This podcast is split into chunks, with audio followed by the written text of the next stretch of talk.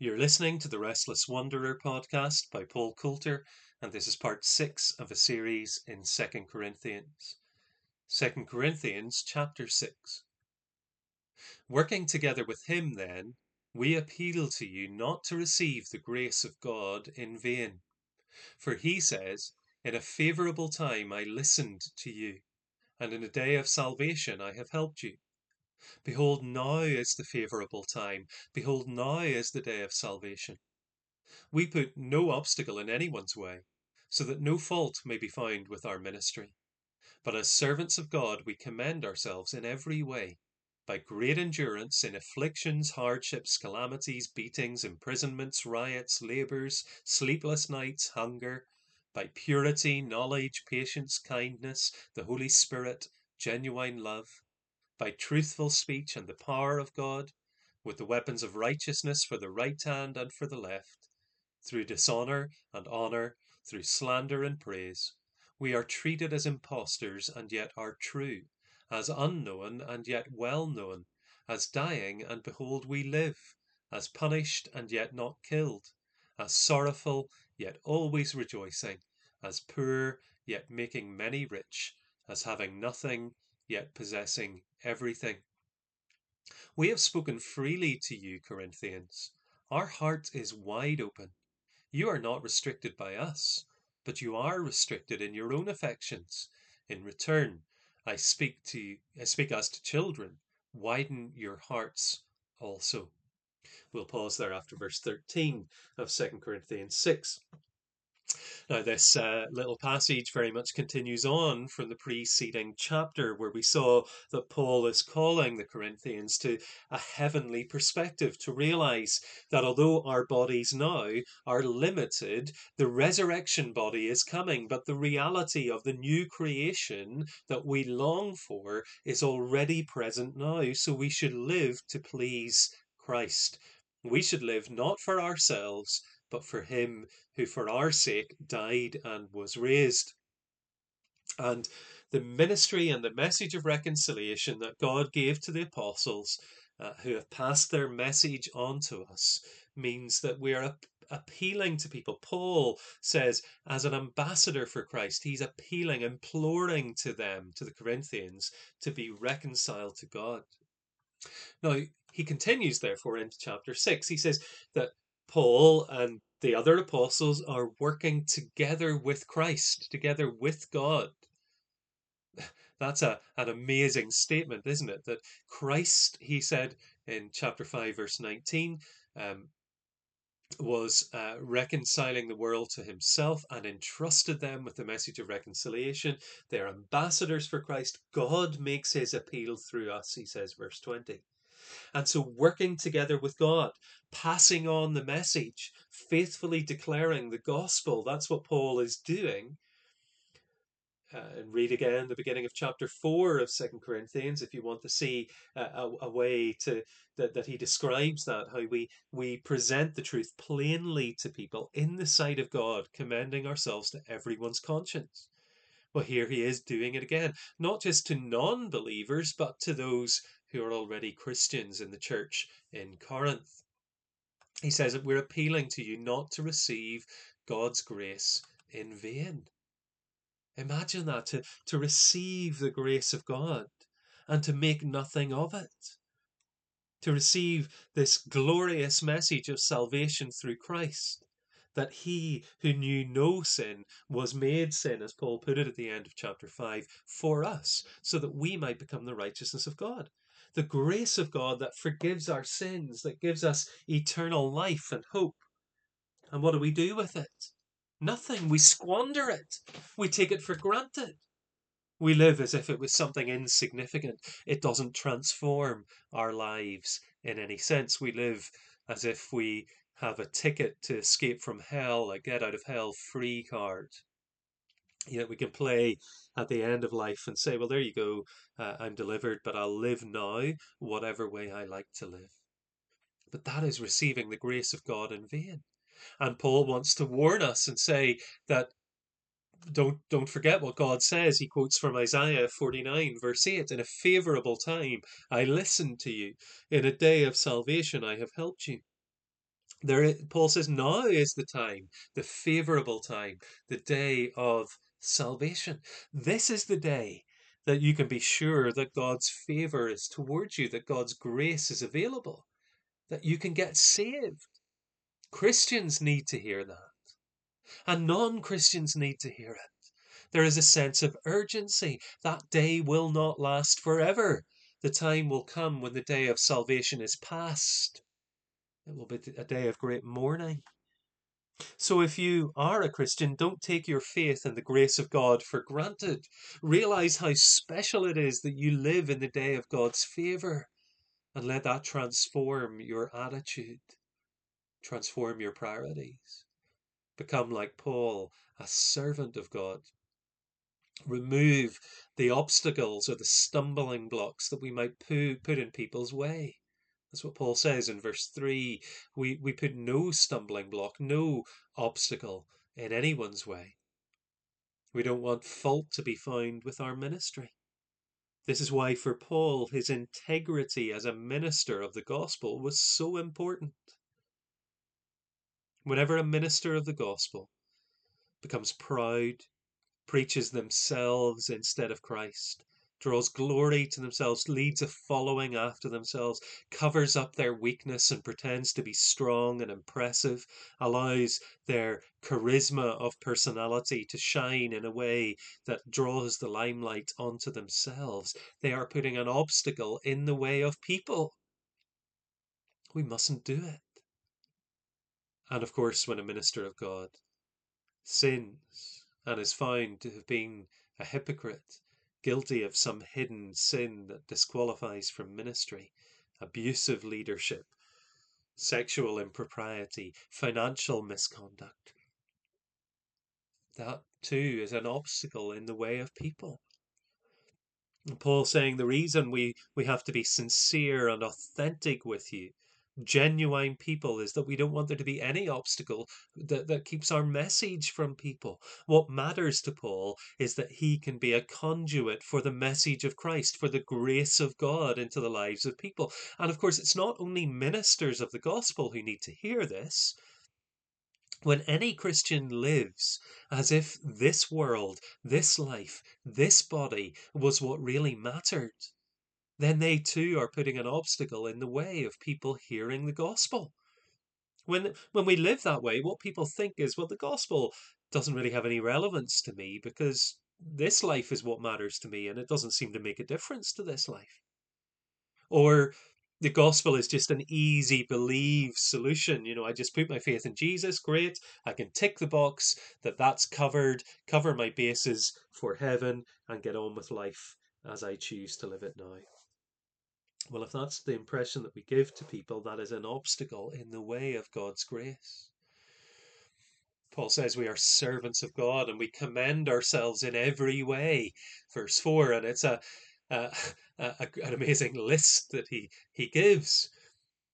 Uh, the rest of verse 4 and into verse 5 examples of the way Paul suffers for his for the gospel for his proclamation of the gospel the opposition that he faced the hardship that it caused, sleepless nights and hunger. He endures through all of this. And within it, his character, purity, knowledge, patience, kindness, the Holy Spirit, genuine love, the fruit of the Spirit, you might recognize those qualities, the, the reality of the Spirit's work in him, in the midst of those pressures, was to produce this fruit of good Christ like character and by the twin weapons, verse 7, of truthful speech and the power of God.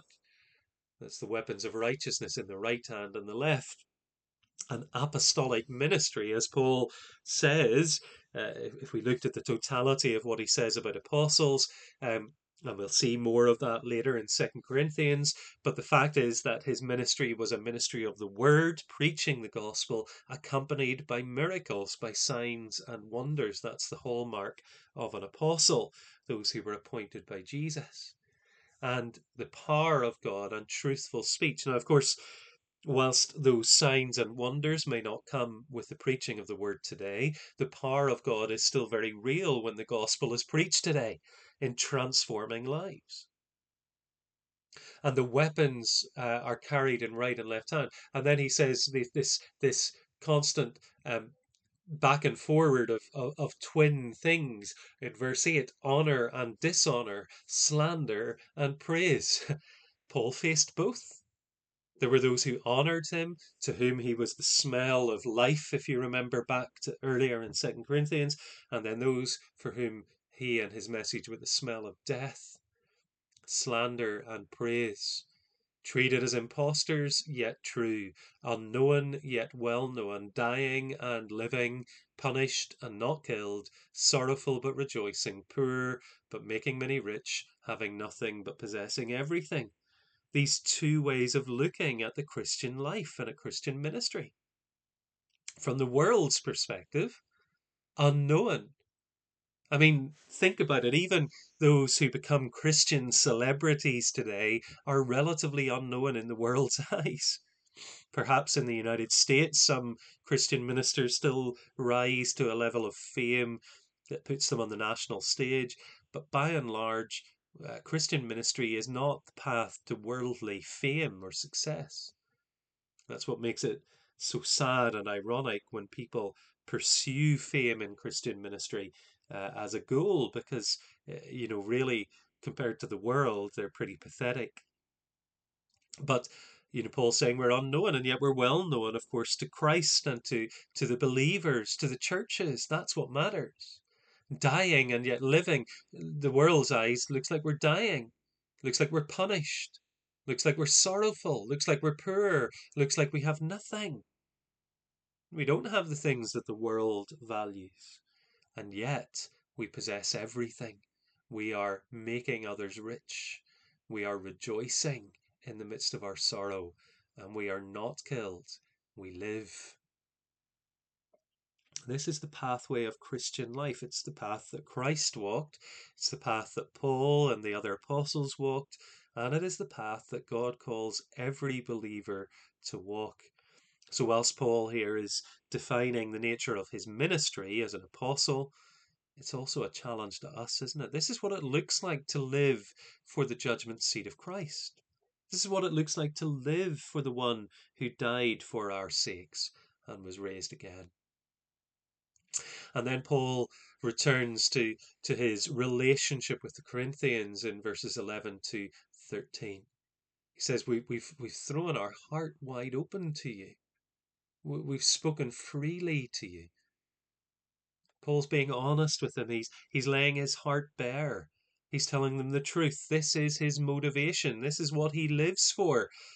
Now, I have a lot of sympathy with Paul here because I've seen how how even those who seek to live faithfully this way, because we live in a world of suspicion, in a world of, of judgment, in a world where we assume that people can't be as, as nice or as good as they seem, and we think there must be a hidden motive, an ulterior um, uh, attitude, some value that is really driving them. Everybody is fundamentally selfish, so that person must be too. And it's almost as if the more honest and open they appear to be, the more certain we are that they must be hiding something. So we live in a culture of suspicion.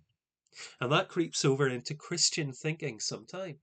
And so sincere ministers of the gospel find themselves having to do what Paul had to do, which is just to simply lay his heart open. And you get this sense he's trying to convince them that he can genuinely be trusted.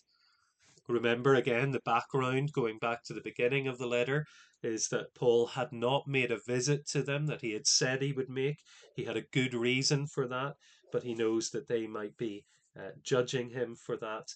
Uh, and so he's he's commending himself again to them, but he's saying, look, we really shouldn't have to do that. But I've laid my heart open. We're not ref- re- rest- you are not restricted by us. Verse twelve. Um, the the NIV puts it, we are not withholding our affection from you. You're withholding yours from us. And that's what Paul's saying. He's saying, look, the problem is not that we don't love you. The problem is that not that we're hiding something from you, we're giving you everything. We're telling you our heart, we're laying it bare for you. But what is your response going to be? Do you trust us? Will you listen to us? Will you respond to us? will you open your hearts to us in return? Verse 13. I speak as to children, the ESV says, the NIV puts it in a slightly more positive tone. I'm I speak as to my children. In other words, the NIV is suggesting that that reference is to Paul's relationship with them. The ESV, which is more literal, could sound like he's saying, you, you know, it's as if you are little children, grow up. I'm not sure which of those it is, and both could be right in a sense. But Paul is is longing that the Corinthians would would understand him, would understand his ministry, would, would put their trust in him, not for his own sake, but because his message is the apostolic message given by Christ. And the other false apostles who seem so attractive to them are leading them astray. Let's read the, the rest of 2 Corinthians chapter 6 from verse 14. Do not be unequally yoked with unbelievers. For what partnership has righteousness with lawlessness? Or what fellowship has light with darkness? What accord has Christ with Belial? Or what portion does a believer share with an unbeliever? What agreement has a temple of God with idols? For we are the temple of the living God, as God has said, I will make my dwelling among them and walk among them, and I will be their God, and they shall be my people. Therefore, go out from their midst and be separate from them, says the Lord, and touch no unclean thing. Then I will welcome you, and I will be a father to you, and you shall be sons and daughters to me, says the Lord Almighty. Since we have these promises, beloved, let us cleanse ourselves from every defilement of body and spirit, bringing holiness to completion in the fear of God. I've read there to uh, the end of the first verse of chapter 7 of Second Corinthians. Uh, because it clearly uh, belongs with those promises, those statements from the Old Testament. Now, Paul is moving here to a slightly different thought he's been saying in the beginning of this chapter that the, the Corinthians need to open their hearts to him and put their trust in him as a faithful minister of Christ, as someone whose ministry is authentic and real, an ambassador of Christ. But now he's saying, look, this, this way of living and this way of thinking, understanding yourself to be a new creation, understanding yourself to, to be living for Christ and for the judgment seat of Christ that is coming, that has implications for all of your relationships. Just as they ought to be uh, supporting Paul and working with Paul and listening to Paul, they must be careful not to be unequally yoked with unbelievers. Now, that verse, you may have come across it in this context, I certainly did when I was a younger Christian, is often quoted when it comes to marriage. That to marry a non believer would be to be unequally yoked with them. And I think that is true and it's a valid application of the of the verse, but the verse is not primarily about marriage in its context, and it's certainly not only about marriage. So the Bible is quite clear and, and Paul is clear about this in First Corinthians chapters six and seven, where he talks a lot about marriage and about sex. Um, that marriage ought to be between two Christians. We should share our faith. But being yoked with an unbeliever is entering into any close working uh, relationship with them. Marriage would be one example of that.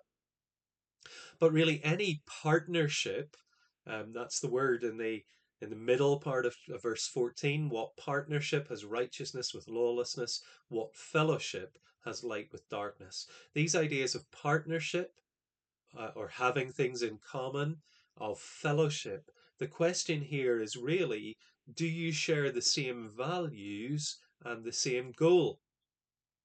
Now, that is obviously true in marriage, that for a marriage to be successful, there have to be similar goals in life and similar values. If you marry someone who isn't a Christian, who isn't living for the judgment seat of Christ, how can you ever expect to have the same values and goals as them?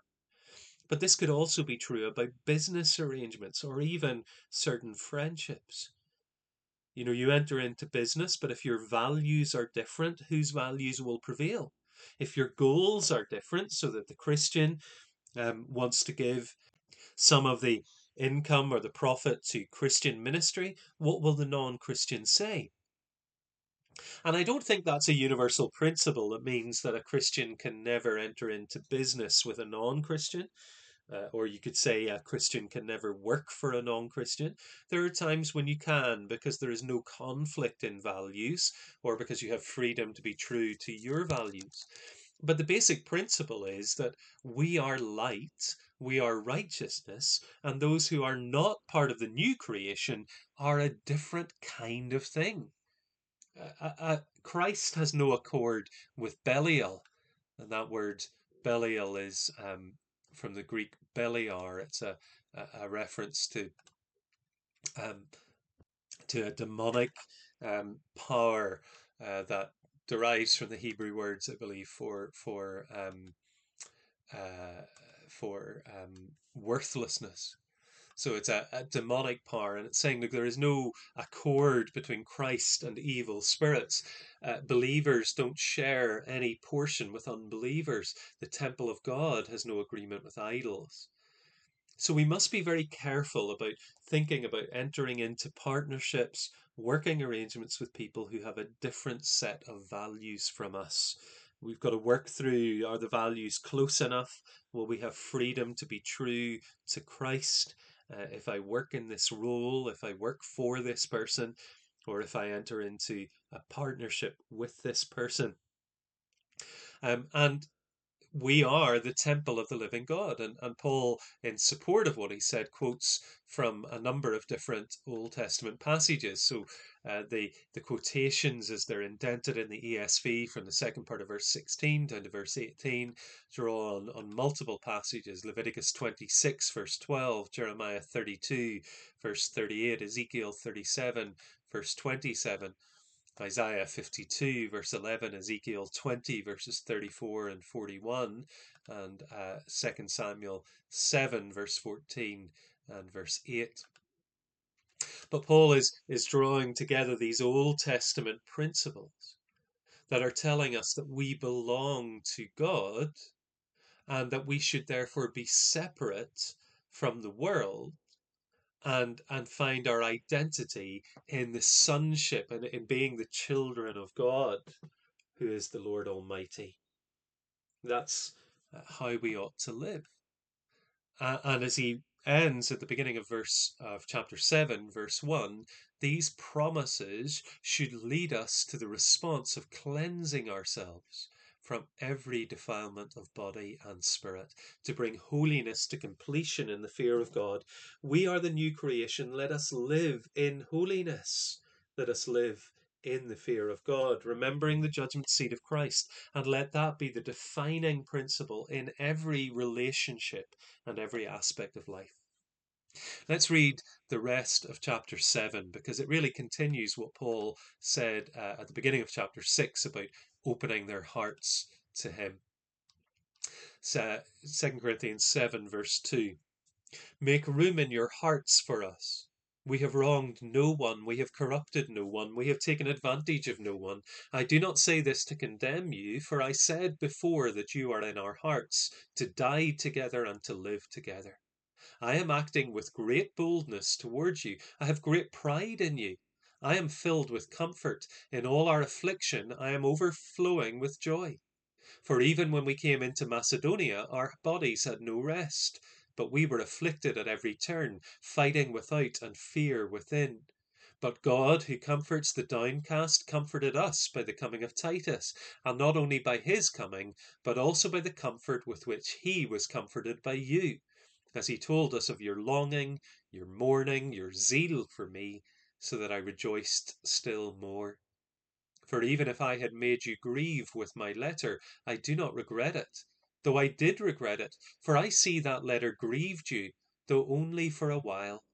As it is, I rejoice not because you were grieved, but because you were grieved into repenting. For you felt a godly grief, so that you suffered no loss through us. For godly grief produces a repentance that leads to salvation without regret, whereas worldly grief produces death. For see what earnestness the godly grief has produced in you, but also what eagerness to clear yourselves, what indignation, what fear, what longing, what zeal, what punishment.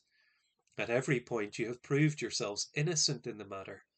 So although I wrote to you, it was not for the sake of the one who did the wrong, nor for the sake of the one who suffered the wrong, but in order that your earnestness for us might be revealed to you in the sight of God.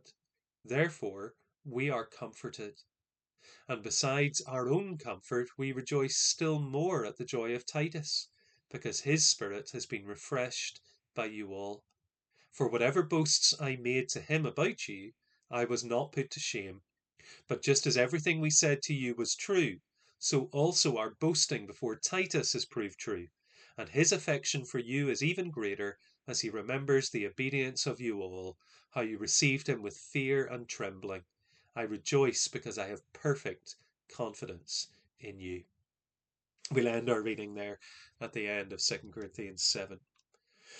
Now, I won't work through this passage in detail, but I think it's fairly clear what Paul is saying that um, he he had a really difficult time when he came into Macedonia, affliction, fighting on the outside, and fear within. But the way that God comforted him, and remember earlier on in Second Corinthians, Paul talked about the God of all comfort who comforts us in all of our afflictions, so that we can comfort others with the comfort we received from him. Paul says, How did God comfort him? Well, how does God bring his comfort to people? It is usually through other people. Paul was comforted by Titus, but particularly by what Titus was able to tell him about how the Corinthians had received Titus, had responded to Paul's uh, hard message to them in the letter that he had written, and how Titus had, had cared for them Paul's boasting to Titus about how the Corinthians would receive him had proven true, so Paul has great confidence in them. It's a lovely little insight into Paul's relationships with the Corinthians and with Titus. It would be wonderful to be a Titus, wouldn't it? Someone who brings comfort to others in their time of need. But Paul at the middle of this reminds them of something that I think is a vital truth for the age and the culture that we live in. You see, we live in a world where uh, I think it's fair to say that people believe that they have a right not to be offended. The idea, because we've lost sight of any uh, universal standard of right and wrong, any morality that goes beyond uh, human um, experience and thinking, it, you know, the worst thing that you can do is to cause offense to somebody else. We think we have a right not to be offended. And I see this eh, certainly in Western culture today. But Paul is reminding us that there are times when we need to be offended, we need to be grieved. It is not the worst thing that you can do to hurt somebody's feelings. In fact, Sometimes you must. It is the only loving and Christian thing to do. If you're doing what Paul did, which was to reveal to the Corinthians their sin, so that they grieved, yes, but their grief led to repentance, then that is good and necessary. Christian ministers must remember this that if we skirt around the sins that people are guilty with, we are not helping them to forgiveness and restoration. And if you and I are so sensitive to any offense being caused to us that we cannot receive a rebuke from anybody else, then we are in great danger. So we mustn't buy into the idea of our culture that we can't deal with truth. I often think in this context about my medical practice when I worked in medicine. Sometimes you had to break bad news to people. They, they deserved to hear it. News of a diagnosis of a life threatening condition. But they needed to know it so that you could begin a treatment plan that just might save their life. That's what Paul is doing here, bringing a godly grief. And he contrasts worldly grief. You see, the world that we live in has no concept of guilt being a good thing. We believe the lie that Sigmund Freud taught that guilt is just a sign of an internal conflict, it's always a bad thing. But no, Guilt can be a good thing when we are guilty for what is truly sinful. Guilt is bad if we're guilty for something that is not sinful. And it's also bad if we receive God's forgiveness and don't let go of the feeling of guilt. That's the accusation of Satan. But if guilt comes from recognizing we have sinned and we grieve because of it and repent and turn back to God so that the result is an eagerness to do what is right, which is what Paul says he saw in the Corinthians, then that is good. We need it. And we need to have courage to, to create relationships and communities of Christians, churches, where we can receive the truth of God, where what matters to me and hopefully to you is not primarily my feelings, but what is true and what is right. We mustn't allow ourselves to be drawn aside, led aside by our emotions, by our, our feeling that it's wrong for anybody to offend us in any way. If I have sinned, I need people to help me to see that so that I can turn back to God, receive His forgiveness, and live my life for Christ. Paul is thankful.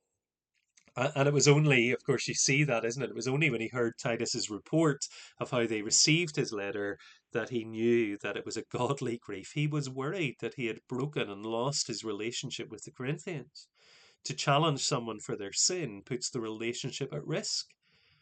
But he is thankful that the Corinthians listened, repented, and that their godly grief led them to a better place. So the challenge is for me Am I open to the rebuke and the challenge of others? If I am truly living uh, for the new creation, for the judgment seat of Christ, I will be. Because I want to be shown my sin now so that I can put it right rather than having to see it when I face Him. I pray that you and I will be open to the godly grief that leads to repentance.